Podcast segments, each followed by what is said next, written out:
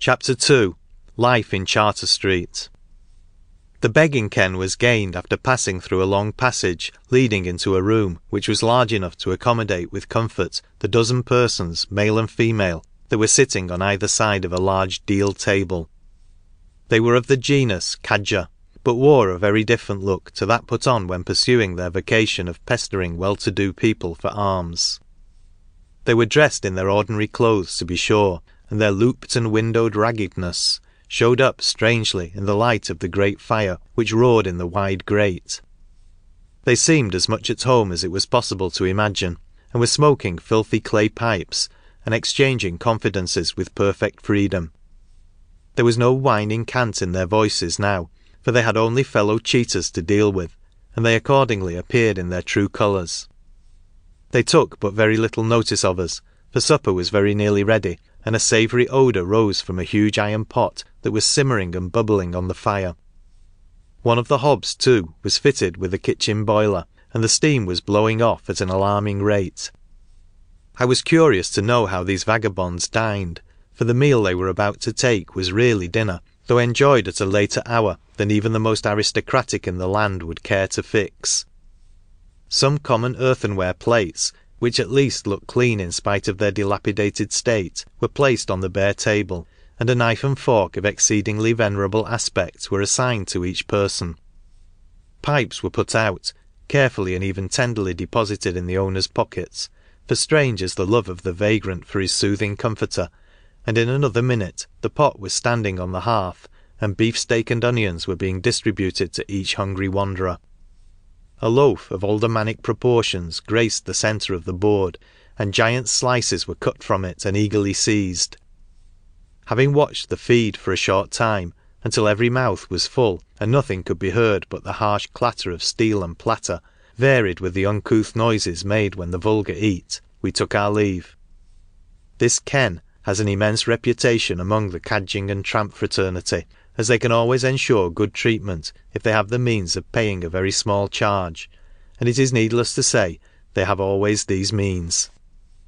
Here they arrange the districts in which they shall work the city and the neighbourhood, and map out with wonderful cuteness and sagacity the route each shall take. Their organisation is not so perfect as in the metropolis, but the method is the same, and a rough sketch has even been discovered in which the most prominent features of the suburbs were clearly shown. Their mendicancy is far too skilled for haphazard begging. The next house we visited was somewhat different in character to this place in which vagrants assembled, and partook more of the genuine nature of a thieves' rendezvous.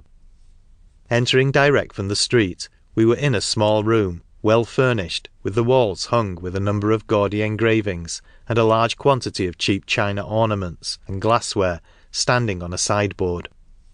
The fireplace was to our left, and to the right of it, and in fact immediately adjoining it was a bedstead in which the proprietor of the establishment was sleeping. He rose bolt upright on seeing my guide, whom for convenience I will henceforth call Mac, and I had a good chance of seeing his face. It was that of a man prematurely old, and the grizzled military moustache stood out from the livid and haggard face with singular effect. There was a blazing fire within a few inches of him. His hand, in fact, if stretched out, could have touched the bars, and yet he shivered and drew the clothes about his shoulders as he asked, What's up? He lay down again quietly, on hearing that a pal was being shown around, and told us there was somebody in the kitchen. At the foot of the bed was a wide doorway, and after a short struggle with a stubborn latch, we had an opportunity of seeing who this somebody was.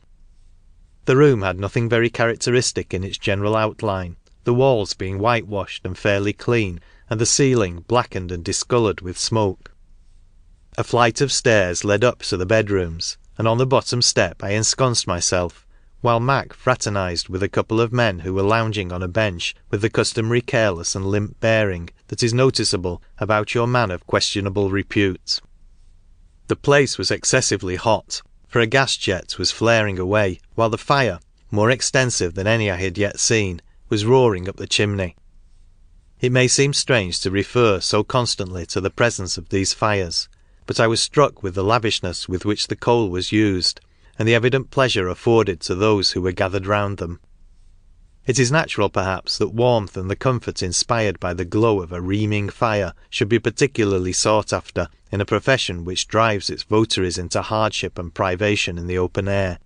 But whatever the cause may be, the fact remains that thief and vagrant are extravagantly partial to a good, wholesome English coal fire. I sat on the stairs, listening with no particular interest to what was being related of various people, of a certain importance, I supposed, in their several lives, until my attention was attracted by two or three coarse expressions addressed to a girl who seemed to be unusually quiet and reserved. She was a mill hand apparently, and had the typical check shawl of her class over her shoulders. She was not above eighteen years of age, and would have been good looking, but for two or three ugly scars that disfigured her cheek. She kept turning to a youth about her own age, who was seated at the end of the bench nearest the fire, and attempted to raise a laugh by two or three jokes remarkable for nothing but their breadth of meaning, which embraced more than I should like to say. Her man would not be mollified, and sulkily smoked his pipe, only opening his lips to use bad language of the highest order. He was a good specimen of his kind, clear, sharp face, with marks of manhood before youth had passed away, closely cropped hair, almost hidden by a tight fitting cap that showed his ears with uncommon effectiveness, and a wisp of dirty white handkerchief tied loosely round his throat. He rose once to light his pipe, and I could see the gleam of his brass tipped clogs as he shuffled to the fire.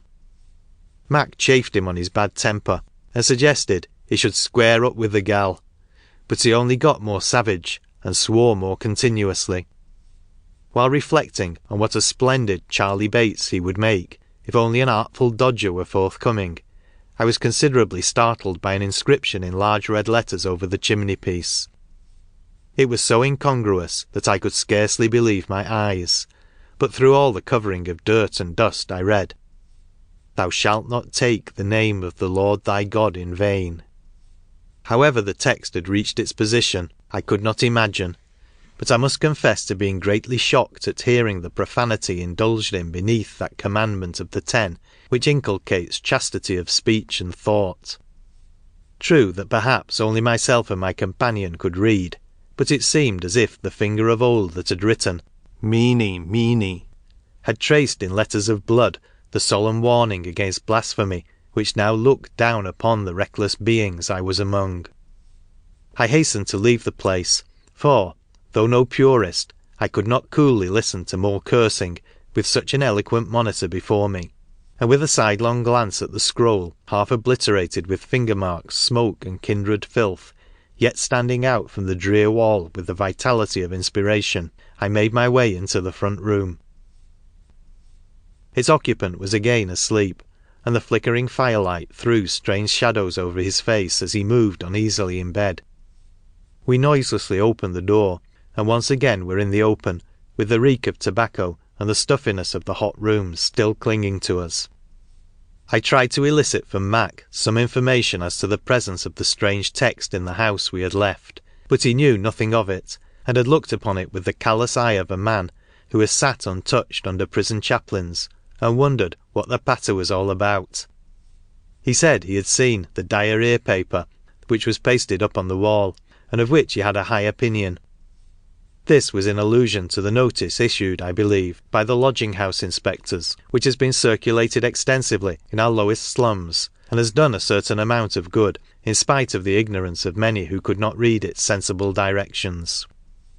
We left Charter Street and walked quietly along an adjacent thoroughfare, which was as silent as if it were one of the byways of the City of the Dead. Mac told me the houses were respectable, which I interpreted to mean of a character superior to common lodging kens, and in this I was confirmed when he added that the flymen, who were never lagged, lived in them. This means rogues who do their thieving so cleverly and with such precautions against detection that the police cannot, perhaps for years, convict them, although they are morally convinced of their guilt. One of the front doors stood wide open, and at the end of the low narrow passage leading to the back kitchen a brilliant light was shining. We walked in, and there, comfortably enjoying their midnight drink and smoke, were two respectably dressed men, who might have passed for clerks or warehousemen. There was nothing in their appearance to create suspicion, and after resting for a few minutes and joining them in a pipe, I left with the impression that they must have retired long ago from public life. I gave utterance to these sentiments, and was pulled up by a sarcastic chuckle from Mac, who disabused my mind of all illusions by stating that they were the two cleverest hooks (pickpockets) in the city, but had only worked at fairs and races. They had been very successful too, he told me, and had had " all luck " in very seldom being " jugged " (locked up). One or two other of these respectable habitations we looked into, and shortly after we wended our way back to the street, Cabbage Ann's being our destination, and there a surprise awaited us.